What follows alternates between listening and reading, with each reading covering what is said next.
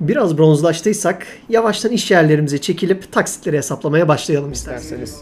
Ya da bu döngüden sıkıldıysanız sizce de girişimci olmanın vakti gelmedi mi?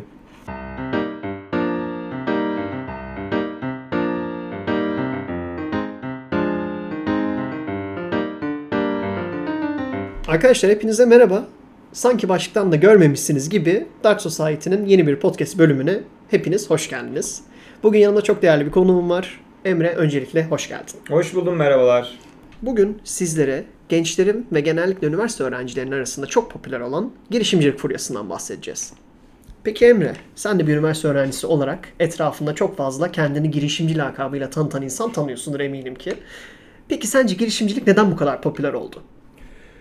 Öncelikle şimdi üniversitelerimizdeki arkadaşlarımıza baktığımız zaman birçoğunun girişimci olduğunu veya olmaya çalıştığını görebiliyoruz. Burada aslında girişimcilik olarak adlandırılan şeyin girişimcilik olmaması gibi bir, bir şey söz konusu. E, neden böyle? Aslında e, girişimcilik fenomeninin birkaç başlık altında incelenebileceğini biz görüyoruz. Genelde bunlarda en çok e, gördüğümüz şeyler dropshipping, e-trading, işte sosyal medya platformlarına içerik sağlamak gibi şeyler oldu. Aşikar bir gerçek. Ya Emir bu bahsettiklerini sabah 6'da işe gitmeyenler mi yapıyor? Aslında öyle de denilebilir bir bakıma. Ama bu konuların e, gündemde olmasında birçok faktör var. Aslında bugün bunlara da değinmek istiyorum biraz. Bu biraz peer pressure dediğimiz bir şeyden de kaynaklanıyor. Yani Boğaziçi ve Koç çevresindeki çoğu arkadaşımızın kendini girişimci atfetmesi ve bu konuda bir şeyler yapması ben niye duruyorum ki sorusunu insana kendine sorduruyor. Ve böylece aslında easy way out şeklinde gidip ben en kolay şekilde kendi paramı nasıl kazanabilirim ve kendi işimi nasıl kurabilirim oluyor. Ee, ama buradaki e, en büyük fenomenlerden biri de e, tabii ki bir YouTube kanalı açmak ve Boğaziçi ve Koç'ta hepinizin çok sık gördüğü YouTube algoritmasını mahveden şeylerden biri de Güney Kampüs'te bir gün Koç Üniversitesi'nde yurtlar nasıl, derslere giderken ne giyiniyoruz gibi şeyler üzerinden gittiği çok belirli. Peki Emre şimdi benim bu tarz bir YouTube kanalım var ve ben buraya düzenli olarak videolar yüklüyorum. Ben bir girişimci değil miyim şimdi? Ya aslında burada girişimciliğin tanımına da biraz bakmak gerekiyor. Aslında sen bir girişimcisin. Çünkü aslında girişimci olarak adlandırılan bildiğimiz firmalar var ya markalar var şu an mesela ismini vermek ne kadar doğru olur bilmiyorum ama İKAS mesela bunlardan biri, Martı bunlardan biri. Bunlar bir girişim olarak başlayıp ondan sonra büyüyen şirketler aslında. Ama burada şöyle bir durum var. Yani İKAS'ın yaptığı iş daha önce yapılmamış bir iş değil. Bildiğiniz üzere Shopify denilen bir şirket var ve bunun benzerini aslında Türkiye'de uygulamaya çalışıyor. Keza Martı da böyle. Ve burada inovatif bir şey aslında bariz bir şekilde belli değilken bile bunlar şirketleşip e, güzel paralar kazanıyor. Bu bir girişim oluyor. Yani YouTube kanalı açtım ben bir girişimci değilim, inovatif bir şeyler yapamıyorum gibi üzülmenize de gerek yok bir bakıma.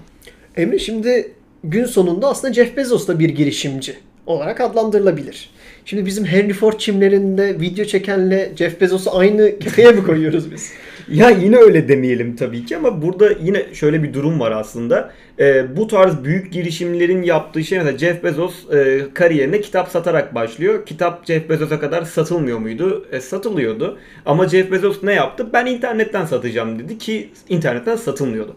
Ya burada aslında e, radikal bir değişim vardı yani. Burada kitabı farklı bir platformda satıp insanların evine kargoyla ulaştırma gibi bir amacı vardı ve bu ondan sonra dallanarak birçok sektöre etki eder bir şekilde ilerledi. Tabii ki hani Henry Ford çimlerinde e, video çeken bir arkadaşla Jeff Bezos'u kıyaslayamayız. Bence kapışırlardı ya. Peki bu furya ne zaman başladı ve bu furyanın bu kadar popüler olmasının altında bir sosyokültürel faktör var mı? Hmm. Aslında bunun altında büyük sosyo-kültürel faktörler var. En büyük sebeplerinden biri ekonomik olarak biraz buhranlı geçen dönemlerimiz denilebilir bence. Çünkü artık insanlar sabah 9 akşam 5 işlerin çok kazandırmadığı ve kendini fazlaca yorduğu bir döngüye girdiği kanısında. E bunun neden böyle algılandığına dair de aslında en büyük örnek sosyal medya olabilir. Belki hep girişimcilik bu kadar popülerdi ama biz görmüyorduk. Ama sosyal medya sayesinde artık farklı bir kıtada yaşayan insanın ne yaptığını bile tek tıkla görebiliyoruz. Aslında şöyle, şimdi açtığımız zaman Instagram'ı, Facebook'u ya da TikTok'u, TikTok çok kullanmıyoruz biz ama e, orada bazı girişimci insanlar var. Dropshipping yapmış, 20 bin dolar kazanmış, yatında birlikte işte eğleniyor, müzikler açmış. Bu cazip geliyor bizlere. Ve bu cazip gelişte aslında ben de onlar gibi olabilirim. Algısını yaratıyor. Yani bir, bakıma aslında motivasyon yükleyip e, içi boş bir dünya yaratıyor diyebiliriz. Ne zaman başladığına değinirsek de şöyle bir şey var karşımızda. Aslında sanayi devrimiyle birlikte üretimde dünyaca bayağı büyük şeyler başardık. Ama sanayi devriminde yapabildiğimiz teknoloji girişimcilik algısına pek uygun olmayan bir şeydi. Çünkü mesela içten yanmalı motoru geliştirecek turbo şarjörlü bir şey yaptım diye kimse çıkıp gelmiyordu. Orada bir arge vardı mesela veya yapılması daha zor şeylerdi. Ama yavaş yavaş 2000'lere geldiğimiz zaman ve yazılım teknoloji dünyası ilerledikçe insanlar evde kod yazarak bilgisayar başında bir şeyleri keşfedebileceğini, bir şeyleri bulabileceğini gördü. Keza Spotify bunlardan bence en önemli örneklerden biri. Ve böyle olunca da aslında benim o kadar büyük bir argeye, büyük bir bilgiye ihtiyacım yok. Hele şu dönemde yapay zekanın gelişimiyle birlikte tasarımı bile yaptırabileceğim tool'lar var, ChatGPT var. Yani yapılamayacak şey yokmuş gibi o noktaya gidiyor. Ve böylece aslında kolay yoldan çok bir şey bilmeden farklı tool'ları kullanarak ben bir e, benim bir fikrim var, ben bunu hayata geçireyim diyebiliyoruz. Peki bir girişimin en önemli kısmı sence hangisi? Benim çok sağlam bir fikrim olduğu zaman ben çok başarılı bir girişimci olabilecek miyim? Yani aslında birkaç sene önce bana bu soruyu yöneltseydin fikir yeter derdim. Ama şu an pek öyle değil. Çünkü aslında bir girişimcinin kendi fikriyle yaşadığı şey biraz flörtleşmeye benzetilebilir. Böyle ilk zamanlar çok tatlı ve gelecek vadeden bir şey gibi görünüyor ama çoğu ilişkiye başlamadan bitiyor. O yüzden bence fikir burada tabii ki önemli, fikrin yaratıcılığı önemli ama usule göre gitmek de bence çok büyük bir rol oynuyor. Şimdi usulüne göre ilerlemek derken bu işlerin, girişimlerin bir business tarafı ve bir de yazılım tarafı oluyor. Şimdi bu business tarafında project management'tan mesela ben Coursera'dan bir kurs aldım. Yani bu beni belli bir noktaya kadar getirir fakat bunun ilerisine ben nasıl çıkıyorum? Yani aslında markete kendimi nasıl atıyorum? Burada bence şey var. Artık öğrenebileceğimiz şeylerin sayısına baktığımız zaman Udemy ve Coursera gibi platformlardan bayağı bir şey öğreniyoruz. Ki sen daha önce orada Swift öğrendin, ben de Kotlin öğrendim. Oradan da biz bu konuya biraz hemhaliz denilebilir. E, keza aynı şekilde Project Management ve Business Development konusunda belli bir temel düzeyde bir bilgi sahibi olduk. Ama bu kurslardan tabii. Ama bence bu da usule göre gitmeyi yansıtan e, bir şey değil de daha çok böyle bir eşya alırsınız içinde kullanım kılavuzu çıkar ya onun gibi şeyler. Yani böyle e, çok detaylı olmayan ve üstün körü geçilmiş bilgiler olarak değerlendiriyorum. Ki bunun için şöyle bir şey de diyebiliriz. Her fikir farklı, her fikrin ekibi farklı, oradaki proje yönetimi farklı. O zaman nasıl bu iş usule göre uyabilir, kalıplar uyabilir? İşte orada kendi usul yapınızı ve kendi kurallarınızı bir noktada yaratmanız gerekiyor. Ben de burada şunu ekleyebilirim. Şu ana kadar yer aldığım girişimlerde genelde yazılım tarafında çalıştım. Hem business tarafında hem yazılım tarafında daha çok e, görev aldım. Bilgisayar mühendisliği okuduğum için çoğu insan bana zaten bunları bilgisayar mühendisliğinde öğreniyorsun. O yüzden senin yapman kolay şeklinde bir e, yaklaşımda bulundu. Fakat işin gerçeği işte böyle değil. Tabii ki okulun bana kattığı bir yazılımsal bir background var. Fakat ben bunları tamamen kendim Emre'nin de daha demin bahsettiği gibi Udemy üzerinden Swift öğrenerek, Emre de aynı şekilde Kotlin öğrenerek bir mobil uygulama çıkartıp bunu hem Google Play Store'da hem de aslında App Store'da yayınlayabilecek şekilde bir konuma getirdik. Ha bu kullanılmıştır, kullanılmamıştır. Burada onu çok tartışmıyoruz. Fakat bir yazılımcı tarafından sizin kendinizi geliştirip Udemy, Coursera, farklı yani YouTube'da bile aslında tonlarca ulaşabileceğiniz bir içerik var. Ve siz kendinizi geliştirmeye açık olduğunuz zaman gerçekten burada bir şu anda örneğin mobile development üzerinden olacak ama bir mobile development dili öğrenip aslında hem freelance olarak hem de bazı şirketlerde hani kurumsal çalışmayı seviyorsanız bazı şirketlerde bir e, iOS developer ya da mobile developer olarak çalışabilecek konuma kendinizi gayet rahatlıkla getirebilirsiniz. Aslında sen burada şey diyorsun. Girişimci insan teoriden daha çok pratik olmalı. Kesinlikle. Bence girişimci insan bazı noktada ne yaptığını bilmeden de o şeyi eğer yapabiliyorsa yapmalı. Çünkü sen onun dibine öğrenmeye çalıştığın zaman atıyorum bu yazılımsal olarak da olabilir ya da business tarafında da olabilir.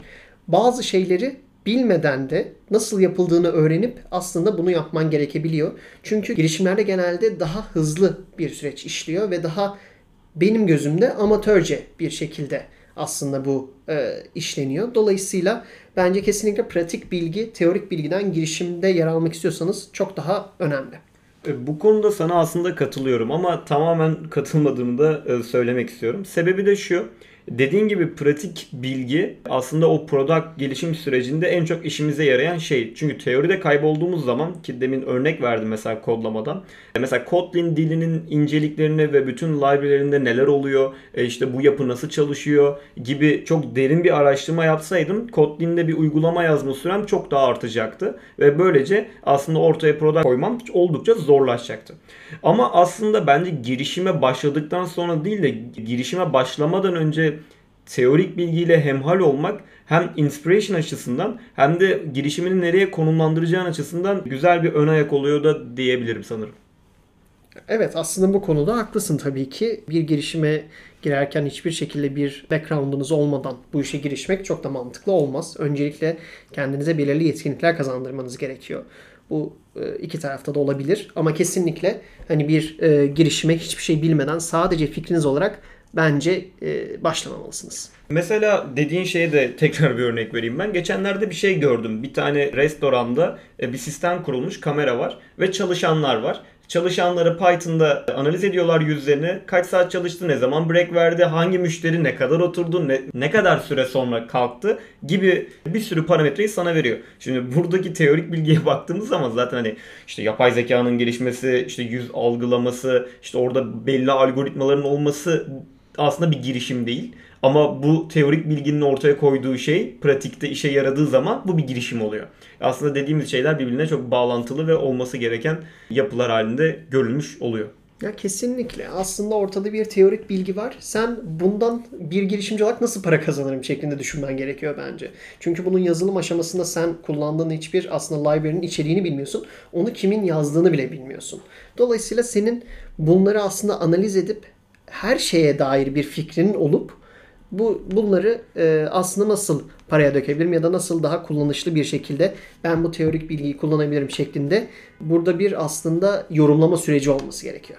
Bir de benim bu konuda şöyle bir gözlemim oldu. Ee, çok fazla insan şu anda girişimci olmaya çalıştığı için bu markete giriyor.